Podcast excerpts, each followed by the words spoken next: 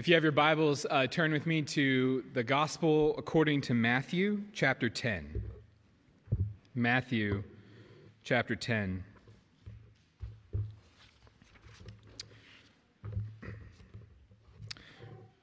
Rena converted to Christ from Islam in her early 20s. She is a courageous young woman who was bold in expressing her faith to her family. She knew that she would be cursed at and driven away by her own parents, yet she could not keep her joy in the Lord hidden. Years later, after she married and her husband, Jess, became a Christian, Jess's two older brothers found out about his new faith and were deeply offended. They slapped him around violently. They never beat me before, Jess inhaled deeply and said. I couldn't betray Jesus again.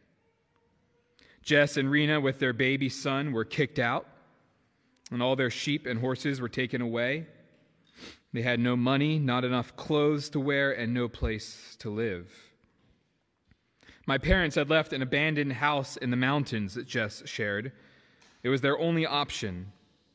The ceiling leaked, and all the windows were broken. Temperatures often dropped dramatically at night, and gusts of wind made them shiver violently. There was no water or electricity either. Is it really worth it? Rena looked around and asked. Jess held her tight in his arms. It's part of a story shared last year by Open Doors, a ministry devoted to the persecuted Christian church. And Jess and Rena's experience is by no means unique. Many Christians of Muslim background are ostracized, or even worse, by their families, by those they hold most dear in life. But as we find in our passage this afternoon, dear church family, giving up relationships, experiencing opposition for Christ is not only for Muslim background believers. No, conflict for the sake of Jesus may seem more extreme for one person than another, but this reality is for everyone who would follow after Christ. Church, during this Advent season, we are investigating four different reasons Jesus came at Christmas. So last week we saw how Jesus came to serve. This week, from Matthew chapter 10, we see how Jesus came to bring conflict. Jesus came to bring conflict. So, again, turn with me to Matthew chapter 10. We're going to be in verses 34 to 39 this afternoon. Verses 34 to 39. This is Jesus speaking to his disciples. And he says, Do not think that I have come to bring peace to the earth. I have not come to bring peace but a sword. For I have come to set a man against his father, and a daughter against her mother, and a daughter in law against her mother in law. And a person's enemies will be those of his own household. Whoever loves father or mother more than me is not worthy of me. And whoever loves son or daughter more than me is not worthy of me. And whoever does not take his cross and follow me is not worthy of me. Whoever finds his life will lose it, and whoever loses his life for my sake will find it. So, if you look back to the beginning of chapter 10 here in Matthew, Jesus is commissioning and sending out his disciples for the work of ministry. They're going to proclaim his message, the message Matthew often calls the message of the kingdom of heaven. Yet as they go, Jesus assures them they will experience conflict. In a very real way, he says he has come to usher in new, renewed conflict to the world. So, with our time together this afternoon, let's see two basic things from this passage, okay? First, let's see a Savior who divides, a Savior who divides, and then second, a Savior who is worth it a Savior who is worth it. So, first, a Savior who divides. Look with me there at verse 35. or 34. Jesus says, Do not think that I have come to bring peace to the earth. Now, hold it right there. That doesn't sound very Christmassy, does it? I mean, this time of year, we're sending cards that say peace. We're singing songs about peace on earth. We just sang that wonderful new modern hymn, Sing We the Song of Emmanuel. You should go YouTube that later this afternoon and watch Matt Boswell, who's the hymn writer, sing that. It's just joyous anthem of Christmas. But one of my favorite lyrics in that song is that we sing, Joy and peace have come for the weary heart. Does your heart feel weary? Joy and peace have come for you at Christmas. In the most famous text of Christmas, in Luke chapter 2, Rod mentioned or read part of this earlier. The angels appeared to the shepherds, and what do they say? Glory to God in the highest, and on earth, what? Peace among those with whom he is pleased. In the most famous Christmas prophecy in the Old Testament, Isaiah chapter 9, the prophet calls Jesus the Prince of Peace. So has Matthew missed the memo? Has he misunderstood this whole Jesus coming thing? No. No, Matthew isn't disputing at all the very real peace Jesus brings. See, Jesus did come to bring a message of peace. He came to bring a message of salvation to those sick in their sin. He came to bring a message of healing for those broken by affliction. He came to bring a message of hope for those lost in darkness. But here's the thing the message that comes from Jesus urges repentance. And it commands a new allegiance, a new master, a new king. And so, not all are going to hear this message and respond with, finally, I don't get to run my life anymore. Not everyone's going to respond to this with jubilation no, some, Jesus says, are going to hear it and they're going to cover their ears, screaming for the noise to stop, hating that anyone would call them a sinner, that anyone would call them to repent, that anyone would call them to change and put their faith in a Prince of Peace. So, friend, consider this message the kingdom of heaven.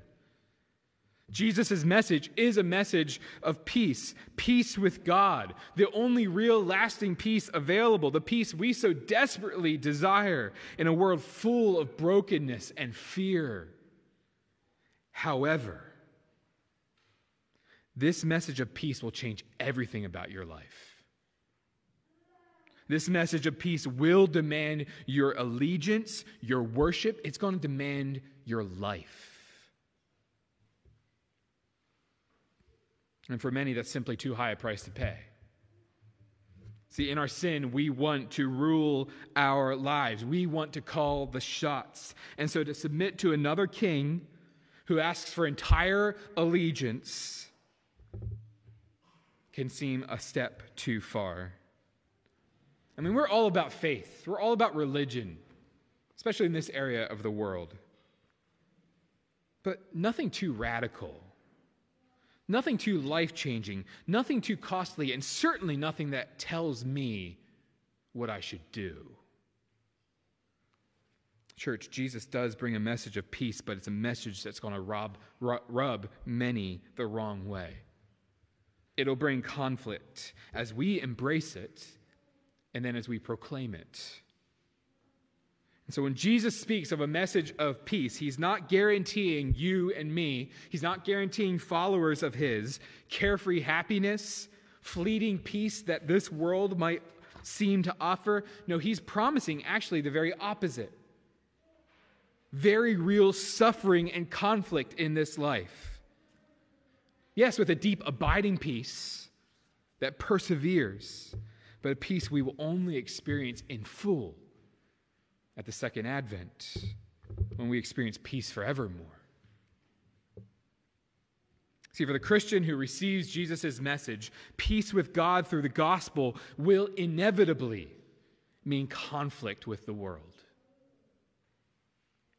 The New Testament scholar Leon Morris, he puts it like this. He says, The peace Jesus came to bring is not simply the absence of strife, It is a peace that means the overcoming of sin and the bringing in of the salvation of God. And so that means war with evil and accordingly hostility against those who support the ways of wrong. See, just like just like the project you do with your kids that's safe and harmless but exciting, the, the volcano project with baking soda and vinegar, vinegar, vinegar. It, just like that will, will create a reaction when mixed, Jesus' message, when poured into a cup of the sin of the world, will react. When the sin of self rule meets the ruler of all, there's going to be a reaction. Jesus' message will bring conflict because conflict is what happens when heaven comes down to earth, when grace confronts sin. Maybe you're here this afternoon, friend, and this all sounds just a bit too harsh, especially for this time of year. I mean, you came to church today or you tuned in online for some good Christmas cheer, right? Why all this doom and gloom? After all, isn't Christmas a time of peace and mercy? Isn't it about an infant who came to be weak and vulnerable because he values us? Yes and amen.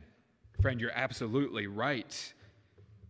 But consider this the message that baby has come to bring is a message for you to repent of your sin and trust in him and what he has come to do, what he came to do on the cross, taking God's judgment on himself to set you free from your slavery to sin.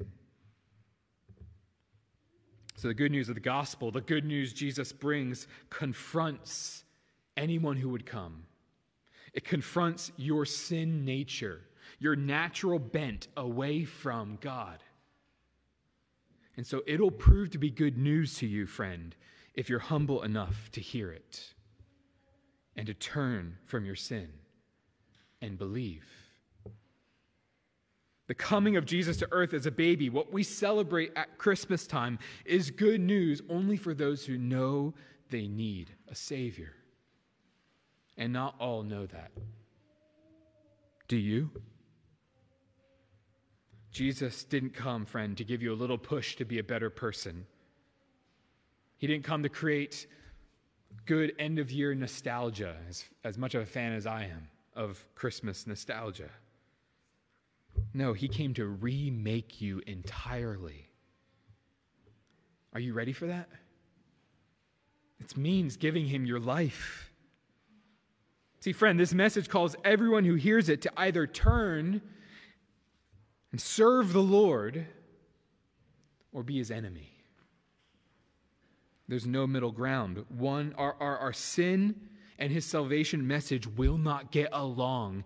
One will have to die.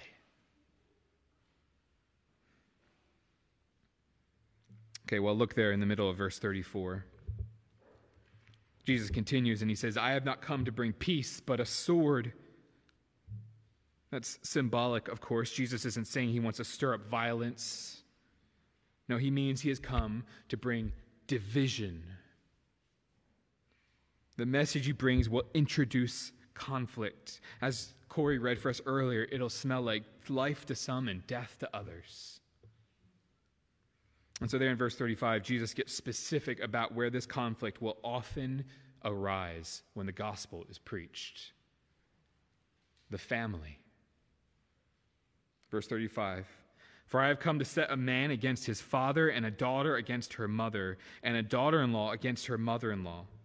And a person's enemies will be those of his own household. Friend, maybe you've experienced this in some measure. I know some of you have. So when you became a Christian, people in your family, your closest circle of loved ones, began to look at you a little differently. Not all families will experience strife just like this, of course, but every Christian will experience some semblance of this in their relationships, whether in their workplace, their friend groups, their extended family. Being a Christian is costly. Jesus never covers up that fact, and he certainly never apologizes for it. Instead, he emphasizes it. And so, friend, along with Rena, you must answer the question is this worth it? Is this worth the cost? Is it worth following Jesus when you know it's going to introduce conflict and struggle into your life in this fallen world? Well, Jesus goes on in the remainder of our passage to give an answer to that question. So we've seen that Jesus is a Savior who divides. Let's see now how he's a Savior who's worth it. Look at verse 37. Jesus continues Whoever loves father or mother more than me is not worthy of me. And whoever loves son or daughter more than me is not worthy of me. See, this is the reason Jesus' message will divide families. Because when the gospel comes and demands our highest worship to King Jesus, it's going to unavoidably cause us to regard other loves, other loyalties, for instance, loyalty to family, as second priority. Jesus is not saying we should not love our families. No, of course not. But he is demanding our utmost worship and devotion for himself. And that's going to offend those who think they deserve your utmost loyalty. Is he worth that? One of the most inspiring women of the early church was a young woman named Perpetua. Perpetua lived in Carthage, North Africa. She was a woman of some social standing in her culture, but as a, a young woman, she was converted to Jesus Christ. And not long after her conversion, she was then arrested by the Roman Empire in their persecution of North African Christians. And you'd think, as a new Christian and a young woman with her whole life ahead of her, she'd cave under pressure to conform to Roman demands, right? She didn't. And while in prison, Perpetua wrote a diary, some of the very first words from a Christian woman we have uh, after Jesus. And we still have some of the words today. And part of what she describes in her diary in prison is her relationship with her father. See, her father wasn't condemning her like Rena at the beginning, but he was aggressively pleading with her to reconsider her faith, to deny Christ in order to save herself and a baby she had just birthed. Here's part of her diary. She wrote, While we were under arrest, my father, out of his love for me, tried to persuade me to shake my resolve. Father, I said, Do you see this vase here? Yes, he said. Could it be called by anything other than what it is? I asked. No. Well, then, in the same way, I can't be called by anything except what I am a Christian. Perpetua writes then of how her father became increasingly frustrated and frightened for her welfare. And so, when it was her turn to, to come into court and face the governor, her father pleaded with her again to renounce her faith. He appealed to her out of concern for her baby. And even the governor, who was deciding the case, started to pipe up. Here's what Perpetua writes Hilarianus, the governor, said, Have pity on your father's gray head. Have pity on your infant son. Offer the sacrifice for the well being of the emperors. I will not, I replied. Are you a Christian? said Hilarianus. I am, I confessed. Then Hilarianus passed sentence on all of us. We were condemned to the beasts we returned to prison in high spirits. Perpetua was later killed for her faith in Jesus. See, she loved her father, she loved her baby, but she loved her Jesus more. What about you? Is it worth it to follow Jesus? When Jesus calls your life, and, and decides, and his call on your life does not lie, as the old hymn puts it, in flowery beds of ease, but rather in bloody seas. Is it going to be worth it to follow him then? Look at verse 38. Jesus says, And whoever does not take his cross and follow me is not worthy of me. His words are clear. He demands our lives. When we put our faith in Him, we leave behind our claim to live however we want. And instead, we die a death to self so we can live a life to Him. Our lives are no longer bound up in our own rule, but bound up in our ruler. That's the cost of discipleship. So, again, is it worth it? For Perpetua, it was, though it cost her her life. For the Apostle Paul in Philippians chapter 3, it was worth it, though it cost him all his religious standing and everything, his pedigree, his fame, everything he'd worked up to. What about you? What's it going to cost you? For those of you who are believers this afternoon, what has it cost you already? Is that worth it? Are you willing to lose it all for Jesus? J.C. Ryle was the Bishop of Liverpool in the 1800s, and he, he wrote on this passage, and he says this Few things do so much harm in religion as exaggerated expectations. People look for a degree of worldly comfort in Christ's service, which they have no right to expect. And not finding what they're looking for, are tempted to give up religion in disgust.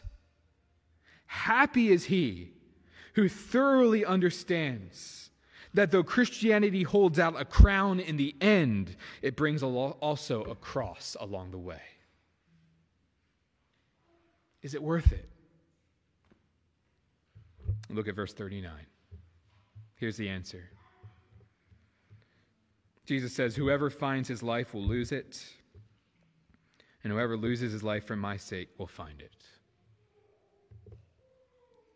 You see what he's saying? If you lose yourself for his sake, you will find eternal life, eternal peace, eternal joy with him. But if you hold on to yourself, your own rule, with all you've got, and although perhaps interested in Christianity, you never really buy in, you never really repent, you tr- never really trust, well, you may have a life for now but eternally, eternally you're going to lose everything. So Jesus is asking you to weigh up the two options, really the only two options you have, and to ask, is he worth it? Church, the resounding answer of Matthew 10 34 to 39 is yes. A thousand times over, yes. He is worth it. I mean, consider the comparison. Is there really a question?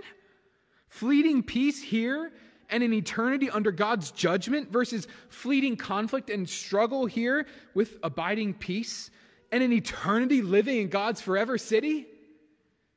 Comparison isn't worth making. As the pastor Ray Ortlund has said, we pay a price to follow Christ. We pay a higher price not to. Jesus is worth it. He's worth everything you can give up in order to grab hold of him. He's worth losing relationships, as painful as that is. He's worth missing out on job promotions, as great as those can be. He's worth it all. He's come to bring conflict, but he's worth the division we're going to experience as we follow him. You, many of you will know the quote that the missionary Jim Elliot offered as kind of a paraphrase of this idea. Elliot was martyred trying to bring the gospel to the Auca Indians of Ecuador, and he said, He is no fool who gives what he cannot keep to gain what he cannot lose. Christian, you're not a fool if you die to yourself and live to Jesus. In the end, you're going to be proven wise because he's going to be proven worth it. So, friend, what will you have? Jesus came to bring conflict. And maybe some of you feel that conflict in your soul right now. Maybe you've never really committed your soul to Jesus. Well, friend, we're glad you're here if that's you. But let me give C.S. Lewis the stand a little bit because he has a piece of counsel for you. It's just one sentence or two. This is what he says Die before you die. There's no chance after. Die before you die. There's no chance after. Count the cost.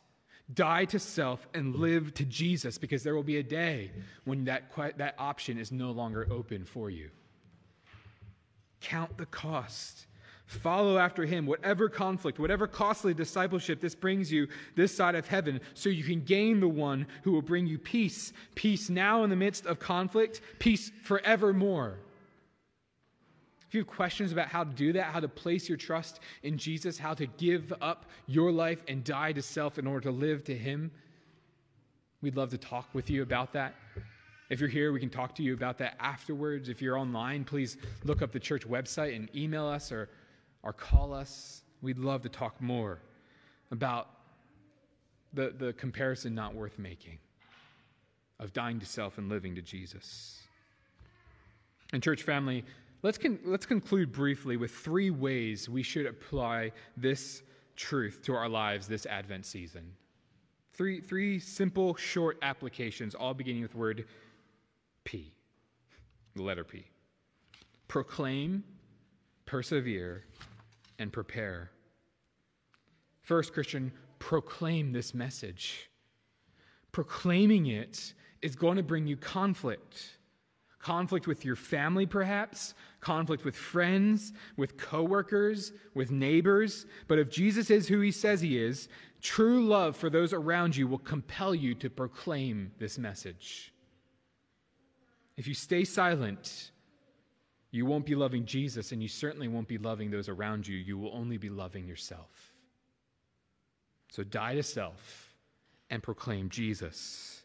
Be willing to jeopardize temporary peace in order to preach eternal peace.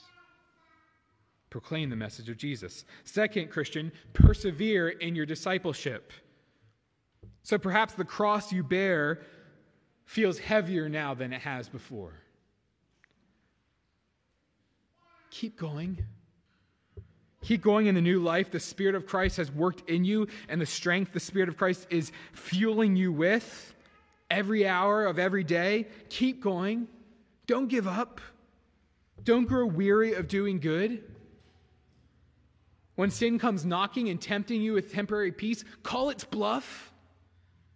In the end, it's going to be worth it all to persevere and die to self. It's going to be worth it all when we see Jesus. Persevere. And finally, prepare for the return of our Savior in the second advent. Because when Jesus comes, there will be no more conflict. He will judge and save, and then our peace will be fully and finally realized forever. So prepare for that day. Sing about that day. Long for that day. Let that day fuel your every day until he comes. Proclaim, persevere, and prepare, for he is worth it. Circling back to that story of Rena and Jess we began with, remember Rena had asked that question Is it really worth it? The article continues. Jess held her tight in his arms and said, Yes, dear, Jesus is worth it. And the story proceeds and tells how Jess's brothers once came and demanded he divorce Rena. They know it's impossible, he says. They told us if we turned back to Islam, they would build a big, beautiful house for us. But he says Jesus is more precious than a big, beautiful house.